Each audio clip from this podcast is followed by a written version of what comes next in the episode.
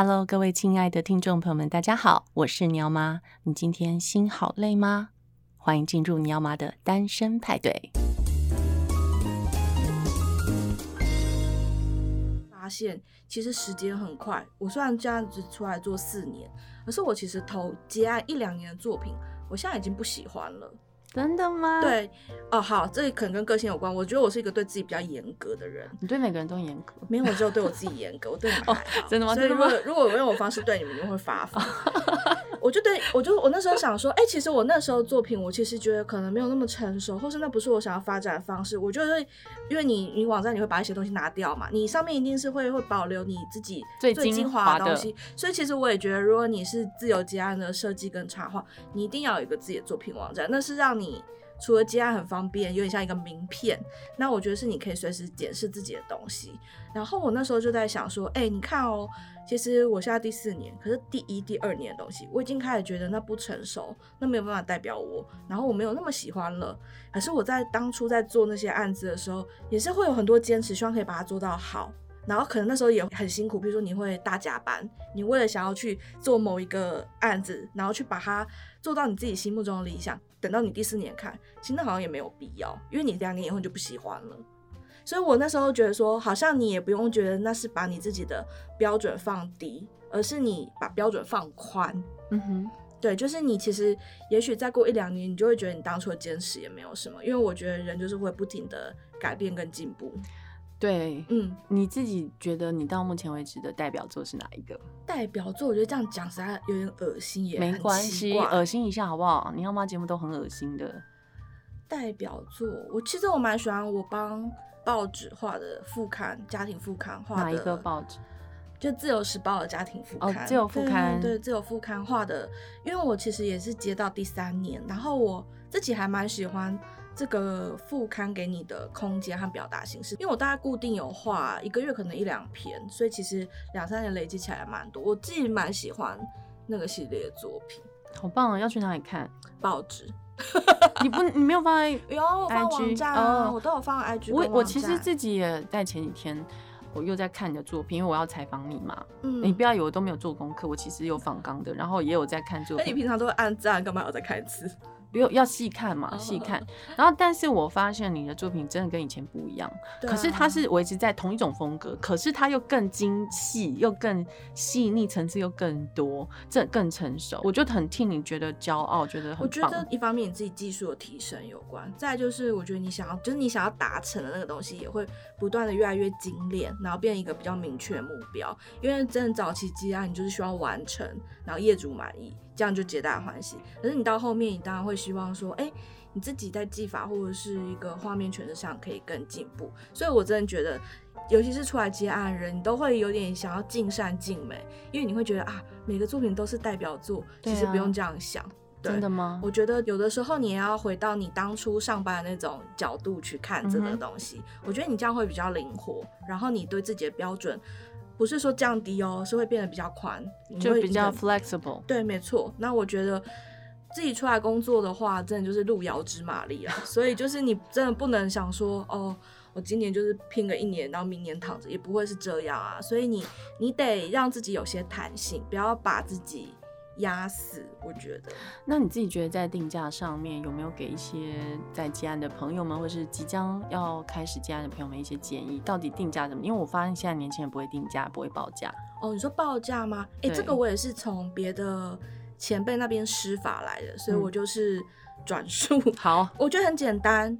你以前有上班，那你一定知道你的月薪。对，你有月薪就算得出你的日薪。是，你有日薪你就算得出你的时薪。对，所以你就有一个自己心里知道那个时薪多少。所以那前辈是不是我？不是，因为我就是这样算的。不是，是一个更大的前辈。好，而且他也是开课，然后我就是稍微听了一下，然后我就把他当成我人生的圭臬。我觉得我也是这样算，因为每个人的价码不一样嘛，对，对不对？很简单，就每个人你对你自己的。月薪、时薪、日薪，你可以自己去调整。那你就是去判断说，那这个案子我会花多少时间？嗯，那这样你就可以算得出你合理的费用。没错，那别忘了你把税这些事情也都考虑进去。对啊，对，因为那个超过两万块就要扣所得税，所以这些东西你都要把它一起考虑进去，这就是你的一个合理的费用。所以不是很多人会说，哎，那你这样做一个海报多少钱？对，不是这样算的，没有这样算，因为如果你今天去问一个设计大师，对，他的报价对你来讲就毫无参考意义。啊，每个人的对于费用、对于做这个东西的想法本来就不一样，是对，所以我觉得。这是一个很简单的方式，你就是看你会花多少时间，那个花的时间你是整个都可以算进去。譬如说，如果你觉得做功课、找资料这件事很重要，对，就是算进去，一定要算进去。那你不是可能会有很多售后服务吗？什么修改的算进去？像我自己以前有遇过一个案子，就是也是粉砖经营的，嗯。然后我写完报价我就累了哦，对啊。然后那个自己算完之后觉得怎么钱这么少？后来算完报价单之后，我就跟他说：“哎，我不接这个案子，因为我觉得我光是前置作业那个是专业的东西，就是我没有办法瞬间可以上手，它是很专业的东西，我要全部读过、全部研究过，我才能写出很好看的贴文。所以他其实前面是花很多时间的，嗯、但业主。”他只会去评估说，哎、欸，你一个月 po 八篇，对啊，对八篇多少钱？可他他没有去想说我们要怎么样去呃真正熟悉那个内容，所以我后来就是直接不接那个案子。哎、嗯欸，那我想问你一个很有趣的问题。好啊，你如果接到邀约信，对，你喜欢对方请你报价，还是他对方直接跟你讲预算？当然是直接讲预算呢、啊，是不是？对啊，为什么我们要改变扭正这个错误的风气？他都会觉得请你报价是一种，嗯、不是他对你的礼貌，或者是。礼貌性的询问，因为我觉得这是台湾人的一个文化啦，就是说我们很客气，我们所有话要知道一大圈讲，最后不要第一封信就讲钱。对，因为这样好像很那个，可是我们时间就是金钱，你如果要在那边来回报价，嗯、或者是你要我报的价，你又其实你只是在询价，那我们会更觉得你没有诚意。那我要拿出另一个前辈的一个法则，嗯，我都是从别人那里看来，所以这些都不是我原创，但是我个人都觉得这些是非常的值得写在小本本里面。就是也是一个前辈说，因为我们常常会有很多陌生的案子，可是你很难从信件的只字片语里面去判断说这会不会是一个地雷，是会不会是一个孽缘？对，那他觉得有三个方式可以去判断，嗯，嗯，嗯，就是如果对方没有办法在一封信里。就简单的讲出他的预算，嗯嗯嗯，他到底想要做什么？那个想要做什么，就包含说这个是要对谁做的，以及他想要完成什么。譬如说他对风格的描述，你可以感觉到他的词汇很贫乏这一类的。对，还有第三个就是工时。对，如果他讲不清楚这三个东西。这案子就不要接。对，真的，我同意加一。特别是第三个，很多人都会忽略。什么意思叫做工时？就是他讲不出说他要一个月还是三个月完成这个。啊、他说这个我们不急，不急是怎样？不急就是他意思就是说，你可以是今年底，有可能是明年吗？对。可是他们我觉得这件事情是很值得大家去思考。对，讲得太好，因为我真的很想扭正台湾人这个一直询价的风气。像我是身为行销的话，嗯，你肯定知道一个预算，你不会不知道预算啊，不然你发什么案子啊？对你，所以你最好最有礼貌的方式就是，你好，我是叉叉叉公司的叉叉叉，好，然后呢，我今天公司有个 case，希望是在几月几日前。哦，就是我们就都条列式写好，然后我们公司对这个案子的报价，比如说十五万好了。那呃，如果说这个案子你可以接受三个月内完成，你可以再回复让我们知道你是不是愿意接这个案子。其实我后来发现，这些公司他们还不是真的想发案，他在询价，对，他还在做他的前置规划，询价很，他想要透过问很多人关于这个东西的价码，然后他再回去设定他的预算。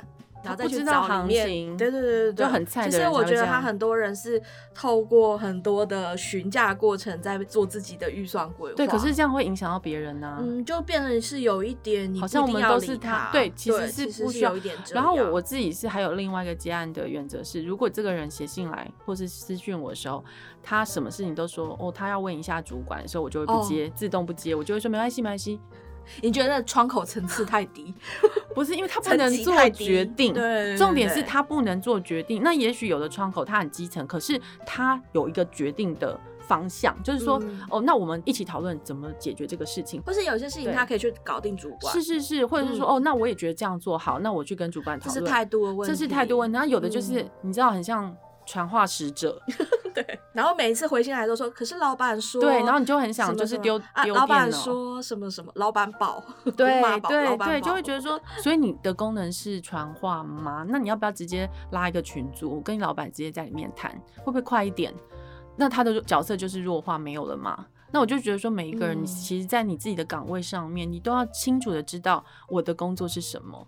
可是接案它的冒险或者是乐趣，就是会遇到各式各样的窗口，真的。然后年纪差很多的，有那种刚出毕业的，然后也有那种可能已经很有经验，这是一种乐趣啦。它是一种乐趣，但是你也真的是从中建构出你自己觉得结案的一些原则跟法则，因为每个人都有自己。趋吉避凶的方式，那我觉得我刚讲的是，哎、欸，我最近真的这样几年这样实行，我觉得还蛮有帮助的一些判断方式。嗯。还有一个，我觉得也是建议大家，就是可能到一个金额以上的案子，都尽可能的，呃，如果觉得签约这件事听起来很沉重，那至少要写。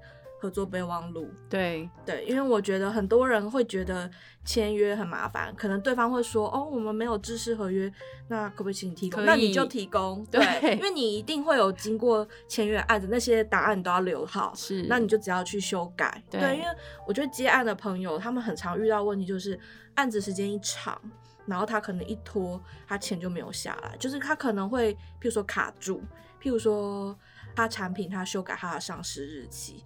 照道理来讲，我们的钱可能是要产品上市才会拿到，可是如果他改上市日期的钱，也是跟着往后延嘛。哦、这个东西如果、这个、要写清楚，对不对？要写清楚。我知道很多人都觉得很不想写这个，可是。为了你的钱，你还是得简单写合作备忘录。我觉得、OK，我觉得台湾人呢、啊，其实法律观念很薄弱的，嗯，大家往往就想到人情，因为台湾人就很重人情嘛。对啊。然后，可是其实事实上，法律它有一个很好的法源依据的，嗯，就是说你还是要去了解自己的权益在哪里。对。到时候真的有诉讼的时候，我们可以怎么样去为自己争取我们该有的钱？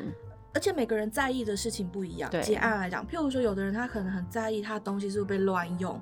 譬如说他的图可能被用在很多很奇怪的地方，或者什么，但有的人他在乎的是钱，他就是什么都不在乎，他就是钱一定要准时。既然是这样的话，这些事情就是应该是你签合约或者是你合作备忘录的第一条最重要要写的东西，就是付款时间。对，或者是你是说我我有一些图像的使用规范。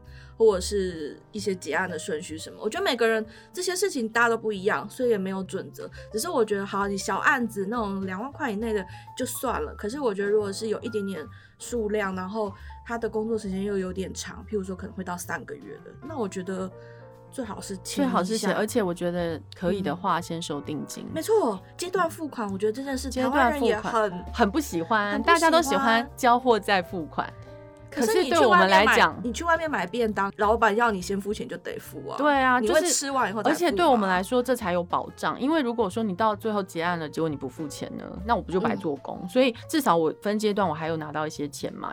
就是你要给定金，我才确定你有要做，不然我不做这个案子。哇，你的这种是说他会愿意先付，对不对？要先付定金啊。我觉得有一些台湾的案子，我自己目前接到有预付款项的，我只有遇过一个。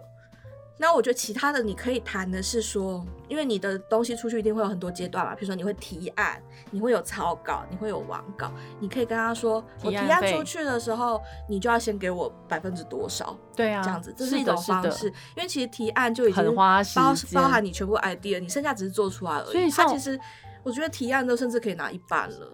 其实我觉得。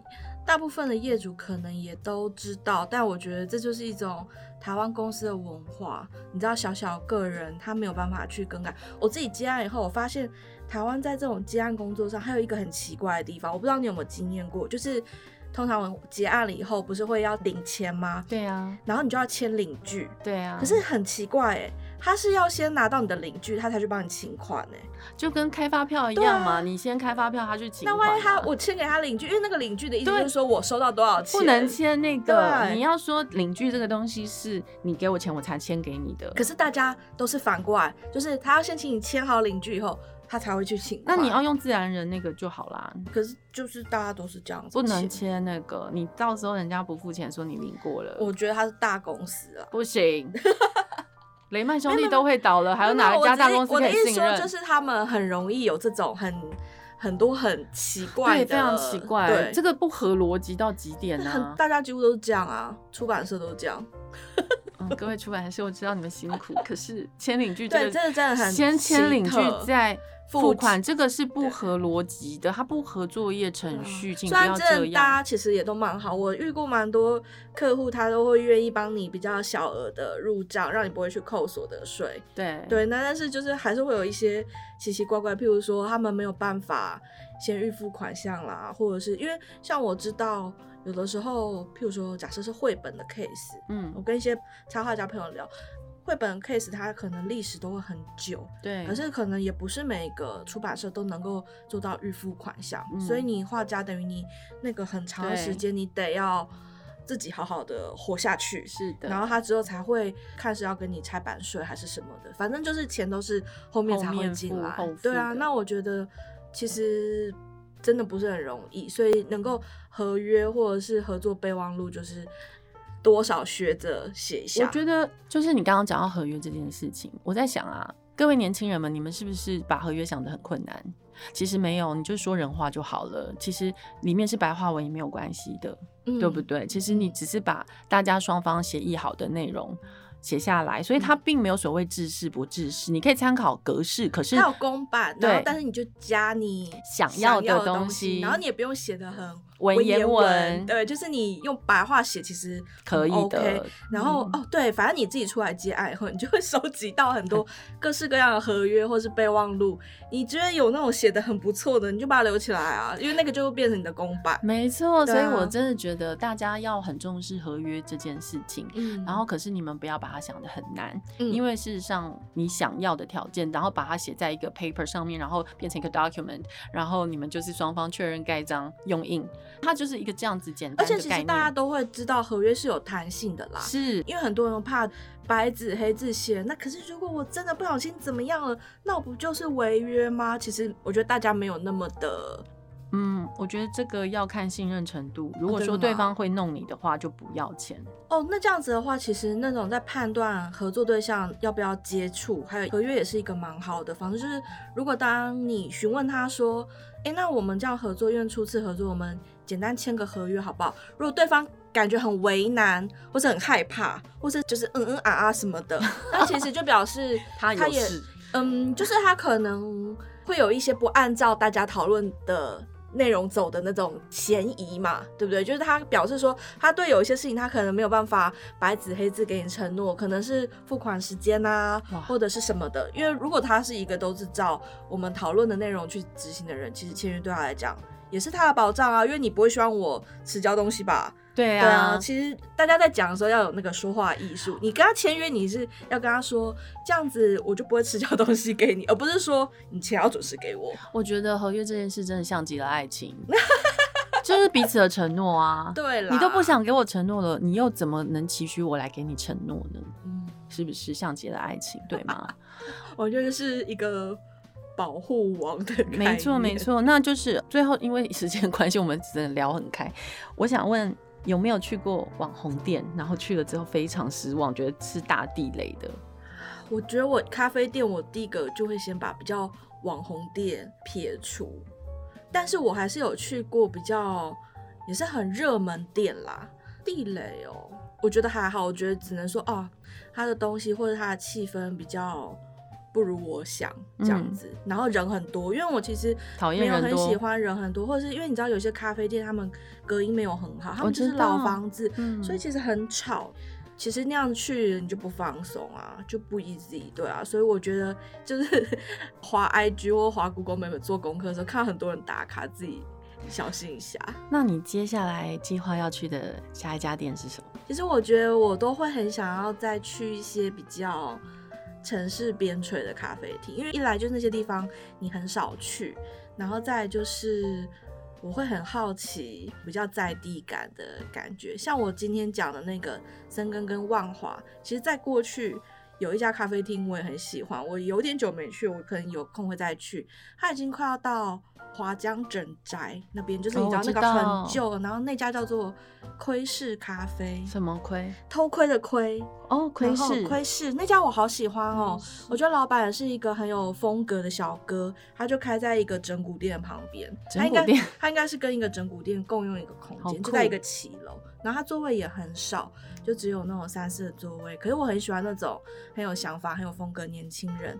他什么地方很有想法呢？现在不是很流行那种气泡黑咖啡？对。那他气泡部分，一般人可能会用通宁啊，或者什么，他是用维大利，酷，就是很有台湾味。然后像它的热拿铁，它会装在那种中式的茶碗里，就是上面是有个盖子，然后。它那个就是感觉老板自己去收集的古物，好喜欢哦。对，而且老板我觉得他是一个，你突然会觉得哇，这种年轻人好像酷酷的，啊、或者很店铺不对。可是我看他跟附近的居民的小孩互动，我觉得也很可爱哎。因为它其实是有一点社区型咖啡，它就开在一个街角，可是店就是很时髦，我觉得是现在年轻人喜欢一样子。我喜欢时髦，譬如说它的拉花，可能小朋友就是在那里看，或者它周围的小孩互动什么都很好，我觉得是一个很有风格的社区咖啡。可是其实就算是外外人去了，也会很想要再去。真的，我这听了就想说立刻要去踩点呢。我觉得很很值得，就去这种店，你就会觉得。啊，很放松，好像比完美咖啡厅可以得到更多。它有座位吗？大概四个。有 WiFi 吗？没有 WiFi。啊！可能有啦。那里工作。我觉得，可是我觉得那种店啊，你也不会想要去那里工作，或者是划手机。我觉得你就会很想要看，看看对面国术馆，然后看老板在那边工作，然后看。他跟其他客人的互动好棒哦！我觉得，我觉得这种城市小风景是网美咖啡厅里面你感觉不到的。对对，其实我现在也真的不太喜欢去王美咖啡厅，因为人真的太多，然后所有人都在拍照，是可以拍。我觉得拍照是是真的蛮好拍的啦，真的很好拍，然后也必须为自己每个所到之处吼留下一个记忆。嗯、拍照是很好的方式，声音也是，录音也是，你也可以录声音。其实大家可能没试过，你把环境音录下来。你可以去感受到一些很小的细节，是你平常可能光用看的、用吃的，你没有感觉到的旁边的声音、微小的声音。那可是它可能是你记忆中非常重要的一个部分、一个元素哦。那我们今天非常感谢插画家 Rabbit Forty Four 来到我们的节目，跟我们分享了这么多接案的一些 tips，然后还有他喜欢去推荐的私房咖啡厅。今天非常感谢 Rabbit Forty Four。拜拜，拜拜。